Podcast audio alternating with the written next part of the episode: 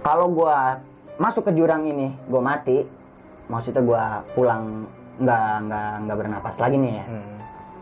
ya udah mungkin udah jalannya intinya gue mau keluar buru-buru keluar sama teman-teman gue dari tempat ini orang mana yang sampai ke tengah hutan kayak gitu di saat jam tengah malam kayak gitu cuman buat Iya. lewat aja gitu loh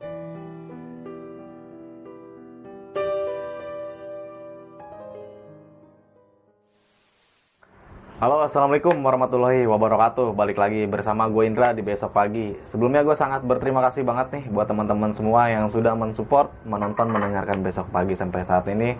Semoga teman-teman semua selalu diberikan kesehatan.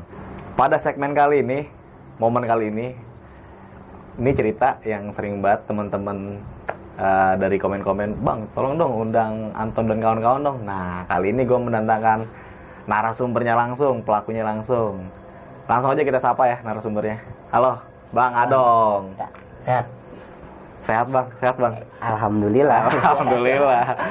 Nah, mungkin teman-teman semua udah nggak asing ya dari ceritanya Anton yang pernah diangkat yaitu pengalaman tersesat tiga hari di Gunung Cikuray bersama Adong, Pak Ok, dan Damoy. Sebelum masuk ke cerita, gue mengingatkan kembali buat teman-teman semua bahwasanya cerita yang pengen diangkat Bang Adong kali ini bukan untuk menakut-nakuti teman-teman semua, tapi lu bisa mengambil sisi positifnya. Jangan lupa juga di subscribe besok pagi, like, comment, and share, nyalain loncengnya supaya lu nggak tertinggal video-video terbaru dari besok pagi.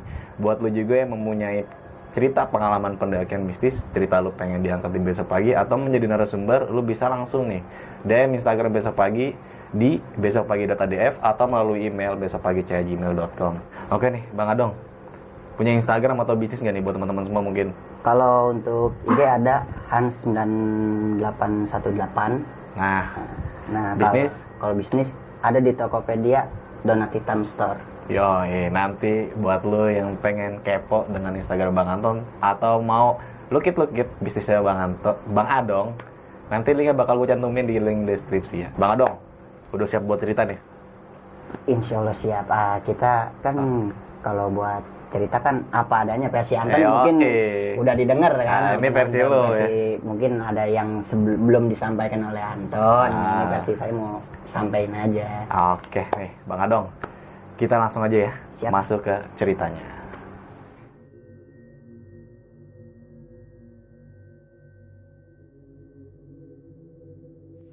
Eh, tahu jalur Cikuray via Ciara Janggot itu untuk pemula dari mana tuh pertama awalnya?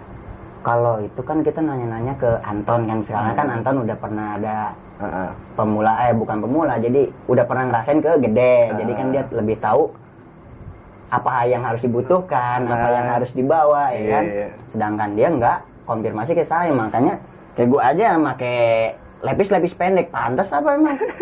Nah dari situ yang nyaranin lewat Kiara Janggot itu si Anton. Itu itu juga udah hasil hasil ini sih hasil konfirmasi nih maksudnya. Ya. udah ditanya berempat kita kumpul kan tuh.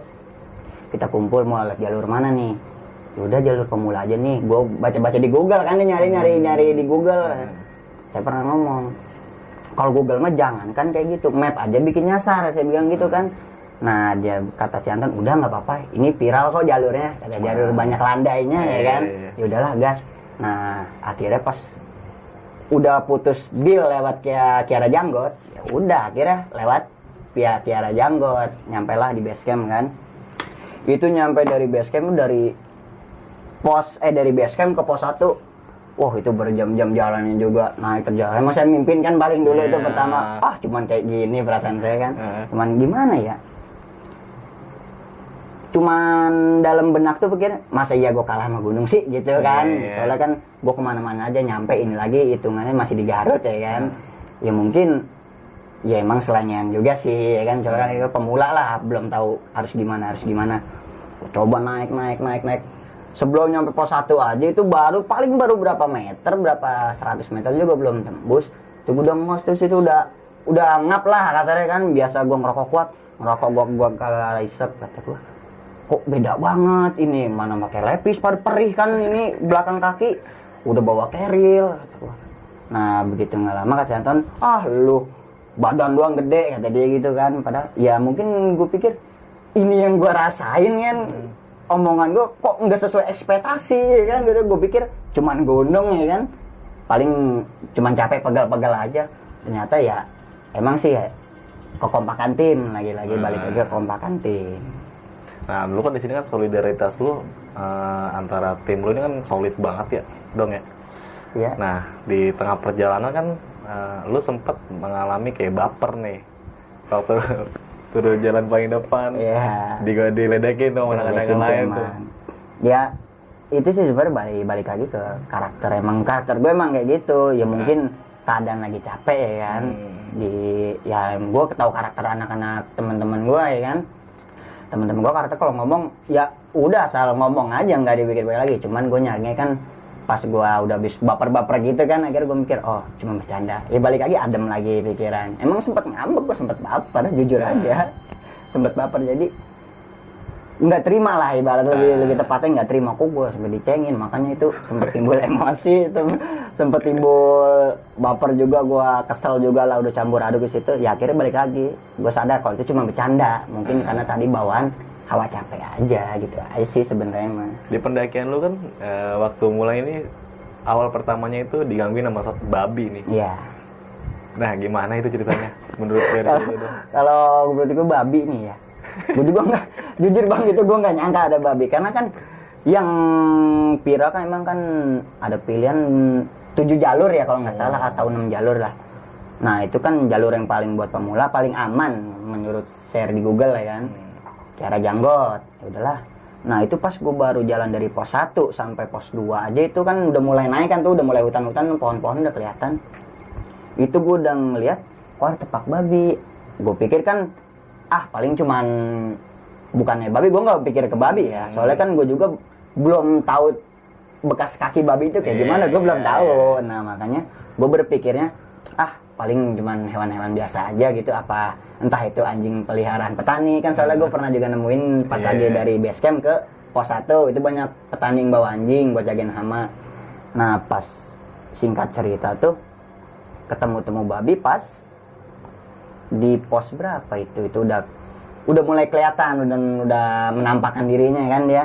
Di situ aja gue udah kaget. Uh bener ternyata babi. Nah, yang paling parahnya pas udah lagi ngecamp. Iya. itu yang udah ngecamp. Kita kan ngecamp kan nah, kata baru nyampe di pos 6 kita ngecamp. Itu udah diomelin dong kita. Iya. karena udah kelewat jam Jam. pendakian. Jam pendakian udah kelewat. Yang seharusnya kita udah ngedaki karena kita pikir di situ itu terlalu terbuka lah bang. Belum Iya. pernah ada yang ngecamp. Kan sekarang gue nanya gue nanya tonton menurut lu ini pernah ngecamp nggak? Ada maksudnya bekas ngecamp nggak nih? Bekas bekasnya kayak gini. Enggak sih. Udah bablas aja yuk. Pas ngeliat di selamat datang di pos 5 ya kan? Iya.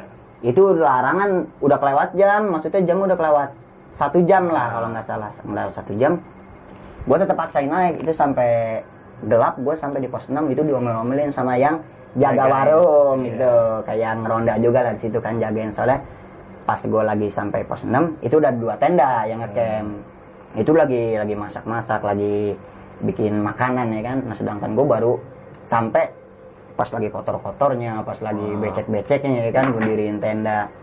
Nah akhirnya pas udah ngediriin tenda itu mulai. Itu jam berapa ya? Jam setengah satu apa jam setengah dua kalau nggak salah itu itu diserbu tuh sama babi. Kita kan udah di dalam tenda kan ya mungkin kita pikir ya mungkin tenda babi nggak bakal masuk lah ke tenda kan nggak bakal ngedeketin. Iya. paling juga cuman lalu lalang aja babi Iya. kan. Nah cuman yang bikin kagetnya ini bikin kagetnya gue tuh sampai pas di titik jam setengah dua kalau pokoknya jam sekitar jam satu jangan sampai jam dua ya. Itu di situ ramainya babi. Mulai kelihatannya di situ jadi kan emang kan gue jujur asli Sunda ya gue asli Iya. Cianjur. Nah itu orang pos ini ngomong lamun saya tenda anu di senteran ke orang eta aya babian sekeliling nah nah kata yang rondanya nih.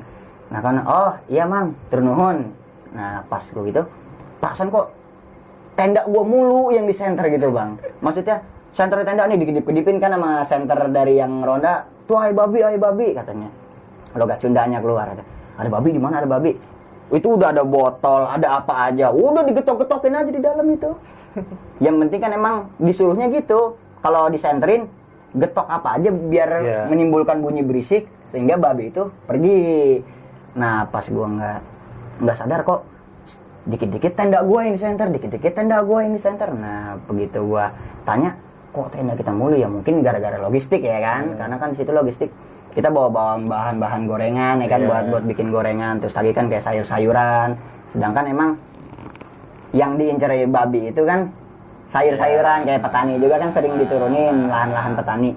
Nah di situ gue mulai kata wah kayaknya ini dari logistik nih yang diincar nih. Soalnya kan logistik kan kita bikin dua tenda satu buat kita satu buat, Buat logistik. logistik. yang dikelilingin itu yang di logistik. Nah begitu wah kayaknya logistik nih yang kena nih ya kan? Ah, mulai dari situ udah tuh babi di situ pesta atau pokoknya. Ngelilingin tenda yang logistik ini bang logistik tim gue nih kan. Nah. nah gue bingungnya logistik mau ditaruh di mana coba sekarang ya kan? Sekarang tenda kita cuma bawa dua. Sekarang kita mau nitip di warung aja kita nggak mungkin dong. Iya. namanya ya oke lah kalau orang situ. Cuman kita ya perasaan was was juga ada ya kan? Apalagi tuh bahan inti makanan kita selama berhari-hari di Gunung. di gunung itu. Makanya ya udahlah mungkin sampai begadang-begadang itu. Begadang-begadangnya nungguin si babi, Babi. biar nggak masuk ke tenda. Sampai finish tuh finish jam berapa tuh babi udah mulai sepi. Ya mungkin udah mau menjelang pagi juga ya itu sampai begadang-begadang akhirnya gua. Nyent ngelihat kelihatan mata gua kan pakai headlamp tuh. Nah begitu suaranya nges nges nges. Ya, ini mah emang memang babi liar. Kecuali kan kalau babi ternak kan babi ternak kan emang Suaranya beda ya kan? Ah. kalau ini babi babi liar warnanya juga abu-abu badannya gede wah apa itu? Kan sampai gua gua senter pakai headlamp kan? Apa itu? Ah bukan kayaknya gue pikir pohon ya kan? Pas gitu gue pikir pohon balik muter begitu dia. Pas nampakin mukanya ke gua. Dicalingnya kan panjang tuh Hmm. wah gue takut gue tutup langsung. Apa aja gue getokin botol udah. Itu udah hawa takut sih mungkin Nah, lu kan sempet buang air kecil ya pada saat itu ya. sempat buang air kecil. Nah, tuh. Di antar-antar Anton itu buang air kecil itu. Kan di si Anton menjelaskan kalau dia eh, kayak dengar suara kayak buah jatuh ya dari atas. Iya. Lu denger juga tuh, dong. kalau itu gue nggak denger. Nggak dengernya gini. Pas gue saat kan emang gue kencing agak jauh kan Mm-mm. dari tenda. Nah begitu kata Anton. Ngapain sih kencing jauh-jauh kata Anton. Udah gue tungguin. Nah kata Anton buk ada yang jatuh kan? Nah, nah gue pikir gue pikir tuh cuman bercanda kan Anton. Kan kata Anton Anton cuman buat nenangin gue doang kan. Padahal gue nggak denger apa-apa. Jadi menurut Anton tuh gue denger. Cuman Anton mengalihkan biar gue nggak panik. panik. padahal makanya kan pas di dalam gue tanya ada apa sih Ton? Nggak ada apa-apa. Paling paling itu yang ronda gitu kan. Iya. Ya udah gue nggak nggak terlalu memikirkan sih itu ya kan. Karena pas Anton bilang bilang ada yang jatuh katanya Anton nggak ngomong ke gua pas lagi gua lagi buang air kecil ya kan taunya pas udah ibu buru masuk ke tenda kata Anton. Ah. masuk ke tenda ada apa sih Ton? Nggak ada apa-apa. Padahal gua nggak dengar apa-apa. Nah menurut si Anton itu coba buat menenangkan. gua biar gua nggak panik ya kan. Ah. karena pemula juga ya lu bayangin aja bang pemula diajak kayak gitu kan trek-treknya kaki nemu ke jidat dengkul. Makanya kata gua mau gua pakai lepis pendek kata gua capeknya para Itu nggak lu ganti-ganti sampai lu tersesat itu ya? Gimana? Celana, celana nggak lu ganti-ganti? nggak ganti ganti padahal gua bawa baju salin bang. Cuman nggak kepikiran buat buat ganti maksudnya nih buat ah gua gua ngeliat pakaian gua kotor nih gua mau ganti dulu. Cuman nggak kepikiran. Nggak kepikiran gini loh bang. Satu kita udah kacau lah sama si Damo ya kan? Si Damo udah kacau. Kedua udah hawa panik.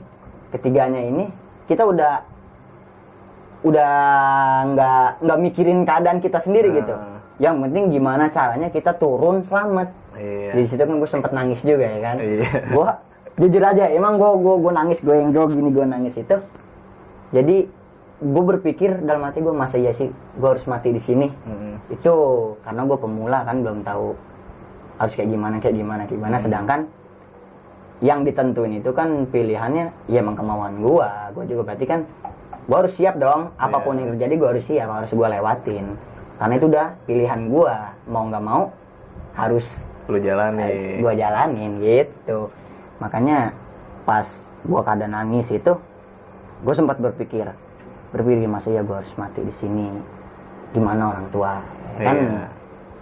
gue juga terus terang emang tulang punggung lah ya Hmm. kan gue juga mikirin keluarga gua makanya di sempat di situ balik lagi ke Anton yang coba nenangin gua. Hmm. emang sih lebih tepat dibilangnya penenang dia. Dia Si sebagai Anton penenang iya si Anton. Kalau si Pao kayak abang tahu sendiri lah ya gimana dia. Dulu udah denger cerita Anton ya kan.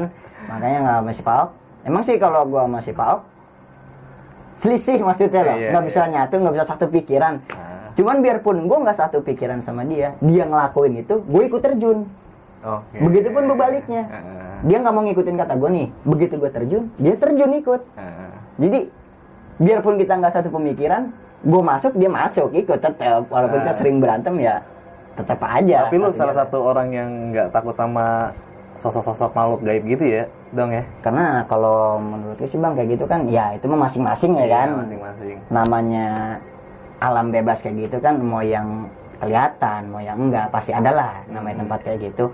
Soalnya gue juga ama yang kayak gitu bang. Bukan sekali dua kali nih maksudnya yang ngelihat gitu cuman Hmm. sekilas lah.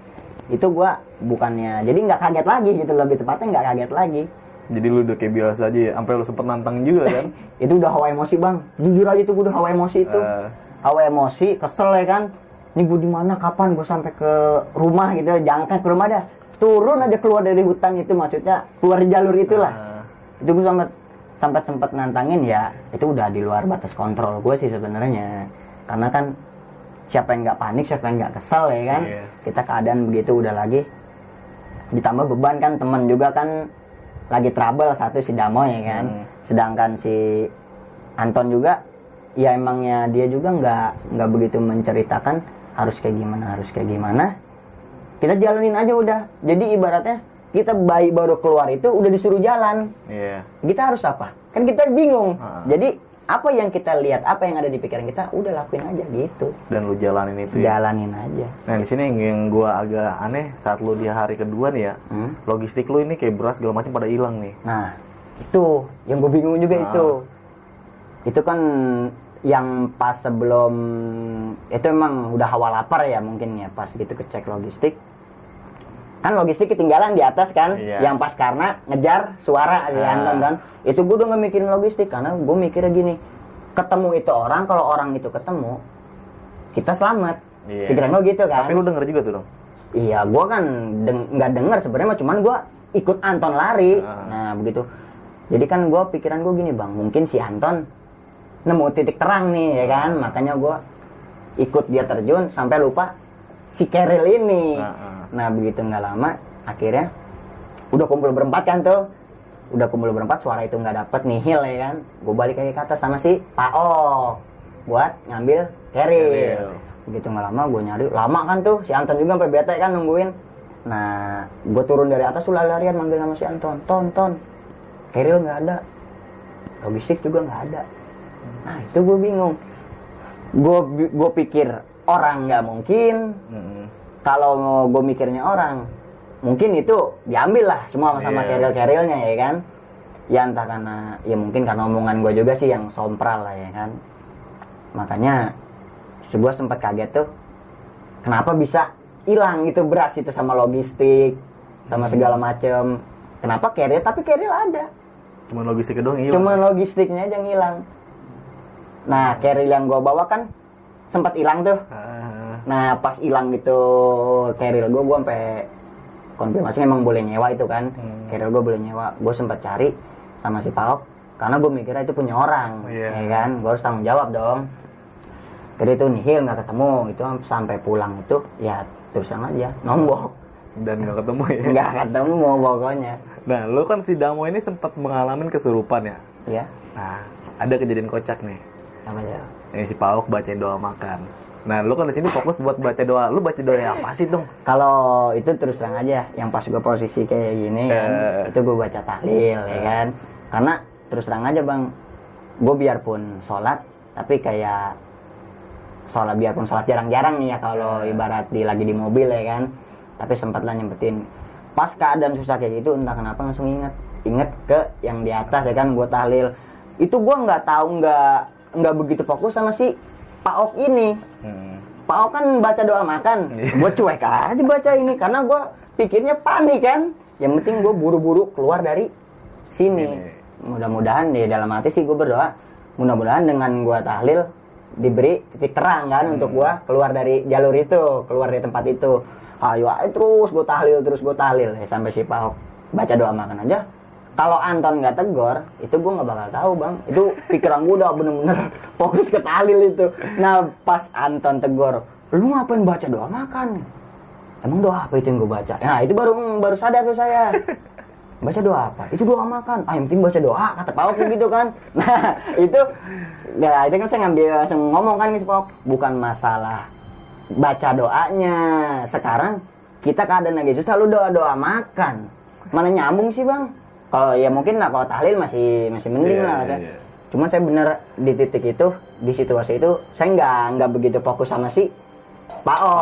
Kalau kalau lagi baca doa makan, Nah. itu pasti tegur sama si Anton. Baru gue tahu itu di situ, baru mulai Oh iya, kok dia baca doa makan gitu gue. gue di situ tahlil aja belum lupa sampai ketawa gue. Saking emang lucunya mungkin. Mungkin dia pa- hawa panik ya kan. Kalau si Anton mah emang pernah mondok juga kan dia Eh. kan ya ayat ayat kursi mah ya gue juga apa cuman gue ambil alternatif terdekat aja tahlil aja lah mungkin Iya. nah gue nggak tahu kalau dia baca doa makan si Pak itu Nah, ide ide siapa nih dong? Yang bungkus si Damoy jadi kayak pocong. ya itu mah terus terang aja idenya si Pak Ok ya gue mau udah iya aja bang iya sekarang gini bang gue pikir ada benernya juga sih bagus itu flashit warnanya Merah. biru Merah apa biru? biru dong Oh biru ya. biru kalau yang merah ceril Nah, Nah begitu nggak lama kata gua, kok dibungkus kayak pocong nih kata gua. Begitu nggak lama, wah kacau ini kata gua. Coba kalau flash itu warna putih itu, gua nggak mau gotong. Bayangin gotong-gotong begini, siapa yang mau gotong-gotong begitu? Udah ada lubang pada jatuh, gua sempat dua kali jatuh kan. Nah begitu nggak lama, si Pak Ok ini dia paling enak ke tengah gini doang nih. Kalau gua kan beban pas di pundak nih ya kan, para sakit kata pundak. Udah gantian, udah lu paling depan, udah lu paling depan. Cuman si Pak suruh paling depan, oh udah lu paling depan, udah gue di tengah aja kata dia gitu kan. Ya udahlah, kalau mau mau di tengah. Akhirnya kan gua mah gua titik beratnya di gua dong. Emang kan kalau namanya orang dibungkus gitu, dia bungkus kayak pocong, pasti ngelengkung dong dia. Iya. Nah si Pak nahan gini doang nih, ayo aja ngimbangin doang si Pak kan. Nah kata gua, enak amat dari belakang nih kata gua. Suruh ganti juga nggak mau itu dia. Tapi emang ide-ide dia, ide si Pak. Makanya kata gua pikir, kok sampai gitu loh? Dia dia ide dari mana gitu? Dibikin kayak pocong biar gampang angkatnya kata dia. Sedangkan kalau nggak dibungkus pakai pocong ya mungkin benar entah tangan ke sana kaki ke sana ya kan? Kita bingung kan? sedangkan keadaannya si Damoy tersebut kan lagi Prodit ya. ya pokoknya kacau lah. Yang ntar dikit-dikit hmm, hmm, itu gua gua udah nggak mikirin itu. Yang penting gua bawa turun teman gua sampai ke rumahnya Ah. sampai ke kita naik berempat turun juga Iya, harus berempat. Keren biarpun sih. biarpun kita harus celaka di situ ya kalau boleh ada alternatif harus empat empatnya jadi kita berangkat dengan niat yang sama berempat ya kan. Kita trouble bersama berempat suka duka kita berempat.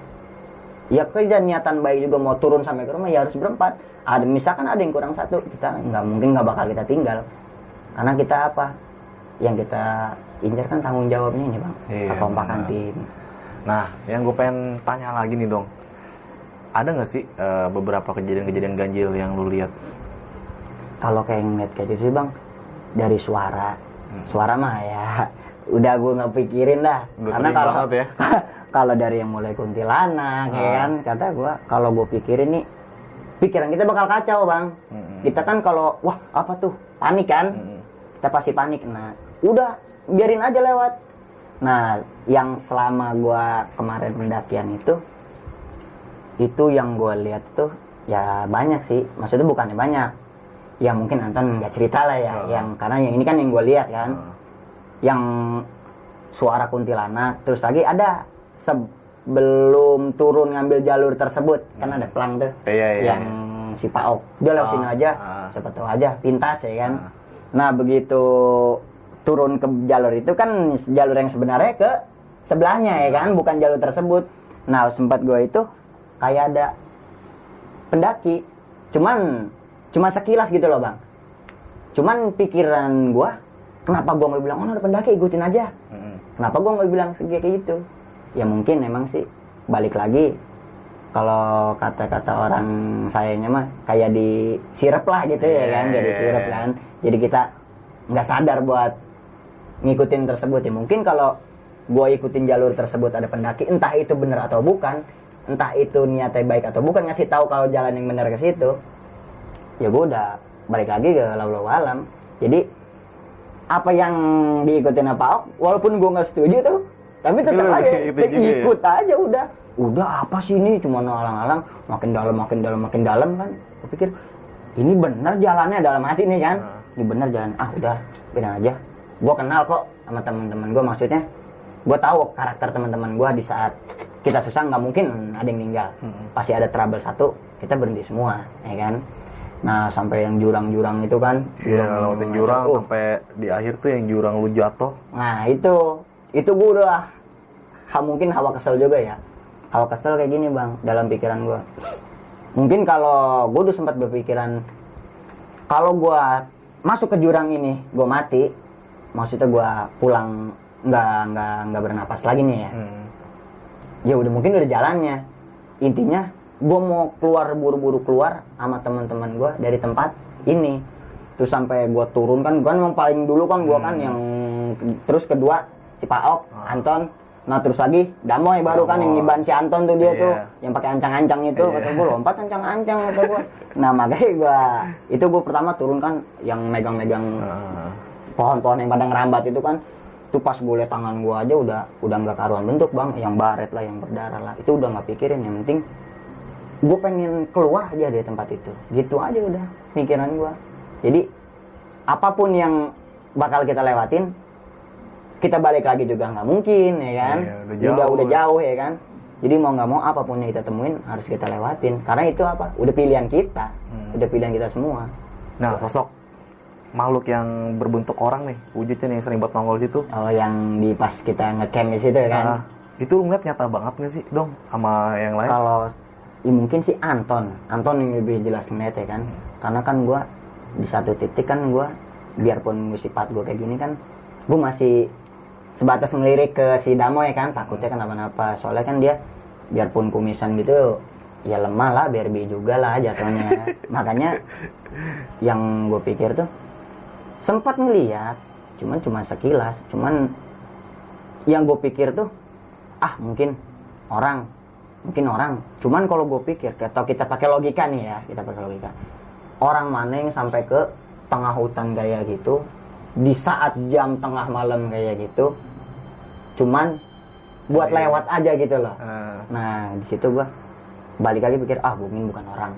Ya cuman kita kita hadepin hadepinnya kenapa mau udah pilihan kita balik lagi udah pilihan kita jadi apa pun yang kita temuin lu jalanin. jalanin aja udah Sampai teror bermalam-malam ya. Ada niatannya buat begadang mulu nih, dong. Siapa sih otaknya dong yang bikin begadang mulu? kan lu dalam kondisi tersesat ya. Kenapa lu begadang? jadi gini bang kita tuh begadang tuh cuma buat mastiin apa ya siapa bentuknya kayak gimana yang gangguin kita Hmm. karena kan emang gua nggak begitu heran ya dengan yang halus-halus kayak gitu yang beda-beda alamnya gitu Hmm. gue udah nggak pernah nggak kaget lagi. Jadi gue penasaran pengen lihat wujudnya kayak gimana sih yang gangguin gue dari pertama gue yang digangguin nih pokoknya dari awal diganggu sampai akhir gue sampai ke rumah warga tuh. Hmm. gue pengen tahu nih siapa yang gangguin nih. Nah makanya kata gue gue begadang tuh niatnya kan gitu begadang yuk. Ngapain sih begadang ya ini cuma mastiin aja apa sih yang gangguin kita? Gitu. Ya ngapain lu begadang-begadang? Kata si Anton kan. Ngapain lu begadang-begadang? Udah tidur aja kata. Begadang akhirnya kan si Anton masuk ya kan. Ah. gue masih pak ayo, ayo berdua. Nggak ada rokok sih itu nggak ada rokok. Udah habis ya. udah habis. Stok rokok udah benar-benar habis. Nah jadi ya gue cuman ngobrol biasa aja. Ngobrol ekspektasi gue ketika sudah sampai di Rumah. rumah, makanya gue pikir kok ngomong panjang lebar panjang lebar panjang lebar mulai kerasa kan tuh kata gue wah badan perut sakit nih. Tebing-tebing tinggi gue terjunin. Bayangin aja kan ranting-ranting dihajar terus lagi pakai lapis pendek gue gitu nggak Ah. lama masuk. Eh, masuk masuk. Nah kan asin tegaran kan kata lu mau begadang. Nggak ya akhirnya masuk. Ya udah nggak jelas. Eh, ya mungkin ditungguin gitu ya nggak datang jadi mungkin dia tuh di menampakkan diri di saat kita lengah aja mungkin. Kalau malah gitu. ya. nah Damo ini ngalamin kesurupan yang gila banget pada malam itu ya. uh mulai parah yang sampai guling-gulingan dalam tenda itu. Ah. itu bang lu bayangin aja. Sekarang tenda kan pasang pasang semua kan kita getok kan. Nah begitu nggak lama wah teriakan tuh dia tuh. Di situ kaget dong refleks. Begitu nggak lama sibuk sibuk nyari pintu keluar nih. Tenda kan udah udah lah berempat tuh oh pintu keluar pintu keluar pintu keluar. Anton nyari pintu mana sih pintu mana sih? Udah langsung kan. Buka kan langsung pet. Kita keluar kan bertiga kan saya Pak Ok sama si Anton. Eh. nah tinggal si Damaya sendiri. Udah aja guling-gulingan dalam tenda itu. Sekarang kita mau gimana? Mau ngeluarinnya susah. Dia udah nyatu sama tenda-tenda rubuh semua pasaknya kecabut. Nah akhirnya Frame-frame pada patah ya. Nah itu papernya ini kata si Anton, "Eh, udah udah biarin. Jangan di, jangan di ini jangan ini, kita liatin aja liatin aja. Akhirnya kan ya udah mau liatin sampai mana sih pengen tahu jadi kan balik lagi ke rasa penasaran ya kan Nah. sampai mana sih ya akhirnya kita liatin aja terus nah akhirnya nggak selang lama tuh kan lumayan lama sih dia diem juga kan tuh nah akhirnya pas diem ya tenda udah keadaan hancur udah nggak berbentuk pak Di sini kan lu mengalami kondisi yang udah frustasi lah dong ya. Lu sempat nangis juga pada malam itu. udah campur aduk Udah campur aduk, ya? campur aduk Yang lu pikirin pada saat itu gimana dong? Ya gue pikirnya gini aja sih bang. Jadi gue berpikirnya Masa iya sih Balik lagi ke pendirian gue yang pertama Masa iya sih? Ya mungkin emang masih sompral Masa iya sih gue kalah sama Gunung ya kan? Ini lagi gue udah setengah jalan lebih ya kan? Hampir finish Ah. malah.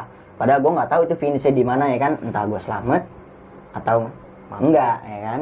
Makanya gue udah depresi banget sih tuh. Pikiran gue udah campur aduk udah panik juga ya kan? Mikirin damoy juga mikirin kerjaan juga mikirin keluarga juga yang di rumah ya kan makanya sempat depresi kagak stres juga bagus gue bang itu di situ bayangin Iya berapa gila sih. hari gue di situ Dua malam ya. makanya balik lagi sih ya mungkin di saat kita kumpul-kumpul nih ya walaupun si damai kan udah lost juga ya Hmm. ya udah lost juga cuman kita sama Anton sama si Pauk sama yang lain teman-teman walaupun dia nggak ikut naik ya Masih tetap akrab. tetap akrab cuman kalau masih jalan ya. sama jalan cuman kalau buat untuk si Damai kita udah kalau gua sih udah lost Hmm. karena apa gue juga jarak kan jauh Hmm. gua kenal si Damo ini dari si Anton Oke. makanya yang lebih dekat ke si Damo itu ya si, Si Anton. Anton. Gua kenal Damo ini dari si Anton Nah, ar- eh, pas lu keluar dari hutan ini kan lu sempat sebelum keluar tuh ngeliat perkampungan. Yang lu Iya. rasain gimana tuh dong? Wah itu udah seneng banget itu bang. Gua udah gimana ya? Itu gua kan emang lari kan tuh kan. Hmm. Lari gua menuju si Anton juga kan lari kan tuh karena ada lampu-lampu ngeliat lampu-lampu. Wah pemukiman nih ya kan. Hmm. Itu gua nggak mikir udah jatuh bang, udah nginjek lubang, udah maduk, udah apa, udah segala macam. Gua udah nggak mikirin. Karena yang gue pikir apa? Itu titik selamat gue udah ada di depan, satu langkah lagi. Itu yang gue pikirin. Alhamdulillah, begitu begitu nyampe ke rumah warga kan si Anton Ah. nyampe duluan kan. Nah begitu nggak lama, ya gue masih bawa si, si Damoy sama si Pauk masih Damoy. Gue ditinggal si Anton. Jadi si Anton nari duluan tuh gue gotong-gotong si Damoy sama si Pauk tuh udah nggak karuan jatuh bangun lagi ayo gotong lagi gotong lagi karena udah saking senengnya sang ngeliat pemukiman ini Nah. Kira Anton terjun duluan kan dia nyamperin ke rumah itu duluan kan Hmm. Nah makanya gue pikir, wah udah titik finish gue ada di depan nih kalau emang itu nyata, maksudnya kalau itu bener ya. Gue udah senangnya ya udah bukan main, karena apa yang gue lewatin, kalau gue lihat ke belakang lah nggak usah, Hmm. gue noleh ke belakang aja itu, ya gelap bener-bener gelap, nggak ada lampu sama sekali, pokoknya jarak pandang aja itu nggak kelihatan. Ya paling jarak pandang cuma berapa meter ke depan, cuman Nah. bareng-bareng kita sama Anton sama Pak Ok sama Damoy harus keluar dari situ apa pun caranya. Tapi pada akhirnya Damoy dalam keadaan keluar yang nggak sehat ya. nah walaupun dia keluar nggak ada nggak dalam keadaan ya Nggak normal nggak ya. normal lah nggak seperti pertama berangkat. Nah, yang penting dia ikut pulang gitu aja. Masalah dia disembuhin bisa di sini atau di rumah itu belakangan. belakangan. Yang penting bentuknya aja kita bawa aja dulu Dan kayak tadi prinsip yang lu pegang pertama ya lu naik bareng, turun Nah, juga naik bareng. berempat, turun juga harus berempat. Apa pun yang dilewatin, Nah, tetap harus bareng-bareng. kita naik berempat turun berempat mau celaka juga berempat mau selamat juga harus berempat Keren sih pertemanan lu saat di penagihan Gunung Cikuray itu. Nah, nih dong. Ada nggak sih luka yang paling parah saat lu alamin itu? kalau luka yang paling parah mungkin ada itu udah nggak kerasa ini masih ada bekasnya masih ada panjang. Baretan apa tuh? ibu gue udah nggak nggak sadar bang. Baratan dari apa juga gue nggak sadar. Karena yang turun dari tebing lah yang buka-buka alang-alang lah yang buka ranting-ranting lah. Yang pas lagi buat bikin api ya kan mata-matain ranting kan gue udah nggak mikirin. Tangan gue hancur aja. Kayak banyak baret kayak banyak gores-goresan. Itu gue nggak pikirin. Inti tujuan gue satu yang ada gue pikirin.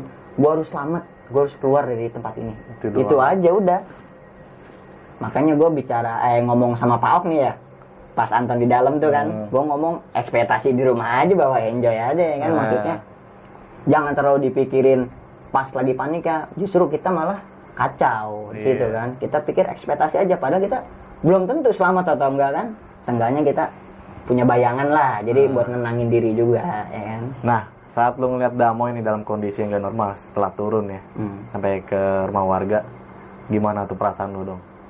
Ya perasaan gue gimana ya? Panik sih panik. Masa ya sih dia nggak sadar sadar perasaan gue kan.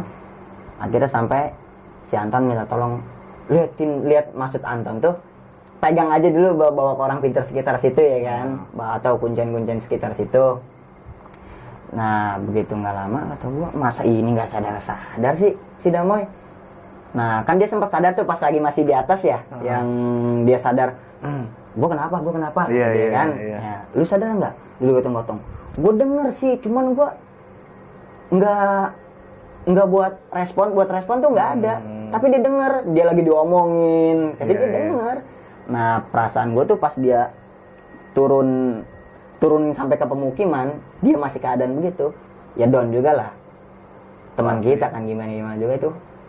Teman. Jadi pengen gue tuh sembuhin aja dulu di situ. Maksud gue tuh Hmm. bawa pulang tuh dengan keadaan normal ya kan? Sampai pada akhirnya dibawa pulang ke rumah ya dan lu kayak bertanggung jawab juga ya. bertanggung jawab. Walau sempat dimaki-maki juga sama bapaknya si Damo ya kan? Nah si Anton ya emang sih balik lagi. Kan emang dia yang buka partai kan emang. Hmm. ya ibaratnya kita kalau kita organisasi kita bilang bisa ketua lah dia ya kan? Hmm. karena dia udah ada udah pernah naik sebelumnya. Sedangkan gua Pak Ok sama si Damai kan masih pemula. Hmm. nggak tahu apa-apa. Ibaratnya masih buta lah ya kan? Nah sampai di rumah itu ya walau walaupun dimaki-maki sama bapaknya si Damoy mau nggak mau tetap harus tanggung jawab. Kan sempat kan mau dibawa ditanya sama orang tuanya kan mau dibawa ke ustadz mana nih? Mau dibawa ke ustadz mana nih? Benar apa enggak? Ya itu di situ tetap Anton yang buka buka bicara buka omongan untuk ngeyakinin bapaknya si Damo ini ngeyakinin bahwa kita tuh harus tanggung jawab. Siapa yang nggak sih bang? Mata si Damo kayak begini kan? Keadaan mata. Masa wah. Malah saya mikirnya tuh bang? Yang kita bawa tuh udah jasad. Gue sempat mikir ke situ bang. Karena sampai di rumah aja kita udah ninggalin jauh dari Garut. Hmm. masih keadaan gitu. Siapa Di yang nggak panik? juga tuh? di mobil aja udah udah nggak karuan bang. Gue bawa mobil aja kan? Gue di bawa mobil sebelah Anton Ah. Pak Ok di belakang sama si Damoy. Gue sempat ngeliat kaca keadaan keadaan si Damoy juga ngelirik juga kan. Nah pas di mobil juga sempat hmm, hmm, gitu. Cuman nggak berontak sih nggak. Hmm. cuman cuman suara-suara itu aja suara-suara hmm, kayak gitunya aja. Makanya setiap setiap ada suara gitu gue langsung buru-buru lihat atau takut kenapa-napa kan. Sedangkan kan kayak si Anton kayak si Pao kan udah kecapean dia. Di mobil aja udah jangan kan buat gerak buat ini buat ngomong aja udah nggak udah kayak gimana ya? Udah terlalu capek? Capek lah ya. ya lu bayangin bang. Dua dua malam gua di hutan belantara aja tuh. Iya gila sih ya. Seorang pemula juga yang nggak tahu apa-apa lu ya. Gak tahu apa-apa pokoknya. Udah ini ada jalur Kiara Janggot buat pemula. Buset gue naik aja kaki. Begini bang. Lu bayangin hampir mentok ke jidat dengkul. Kata gue ini pemula ton. Emang sih bener. Pas pertama-tama itu landai landai masih landai. Sampai ada tanjatan tuh satu tanjatan dari pos berapa tuh ya lupa gue mau pos berapa sampai yang ada naik pakai Webbing. Iya. ya jadi itu panggilnya kalau nggak salah tanjatan mesra Oh ada tuh ya. Iya tanjatan mesra. Jadi itu bentuk tanjatan bukan kayak gini, kayak gini bang, kayak tebing aja kayak Iya. jatuh gitu. Cuman dikasih tali tambang kan buat naik nah itu di situ ya balik lagi sih ke kompakan tim mau kayak apa pun yang lewatin gue pengen sampai puncak gue pengen tahu kayak gimana rasanya apalagi gue perdana kan masih Iya. penasaran ya kan Ah. makanya apa pun yang dilewatin ya tetaplah harus bareng-bareng Dan akhir ceritanya ini Damoy disembuhkan. Ekspresi lu tuh senang banget ya. Dia sembuh ya. senang sih walaupun sekarang ya walau udah sekarang udah lost lah ya Nah, kalau dia kan emang lebih deket ke Anton bahkan si Antonnya aja lost lolos juga ya. makanya gua kayak masih damai aja biar biarpun lost kontak ngeliat dia sembuh aja udah seneng Ini senang ya. Baca pertemanan lu dan tanggung jawab lu sebagai pertemanan udah kelar lah ya. Udah Kelar. selesai di situ gua ya. gua pikir tanggung jawab gua bawa dia sampai pulang aja udah cukup Oke. Thank you banget nih dong nih. Lu udah mau berbagi pengalaman lu nih tersesat di Cikuray selama tiga hari dua malam ya. iya Dan ini cerita versi dari Bang Adong. Nah, Adong, lu punya pesan-pesan gak sih nih buat teman-teman semua yang nonton nih? ya mungkin kalau buat pesan-pesan sih untuk pemula nih ya, Ah. ya enggak untuk pemula juga untuk semua lah lebih tepatnya di mana pun kita berada di mana pun kita menginjakkan kaki kita etika tetap harus Dijaga ya. tetap. biarpun kita ke negeri seberang kita ke mana etika itu dalam diri tetap Dan pendakian lu di Cikuray pada saat itu menjadikan sebuah pengalaman yang gak Iya. dilupain sama lu lu pada ya. bisa dulu lupain itu bang benar seumur hidup mungkin itu Gokil itu. Sempat ngalamin trauma juga gak lu? Buat naik gunung? ya sempet ada pikiran nggak mau naik lagi sih ada cuman gimana ya balik lagi sih support dari teman-teman udah dari Anton Pak Ok udah naik lagi aja ngapain sih tak kapok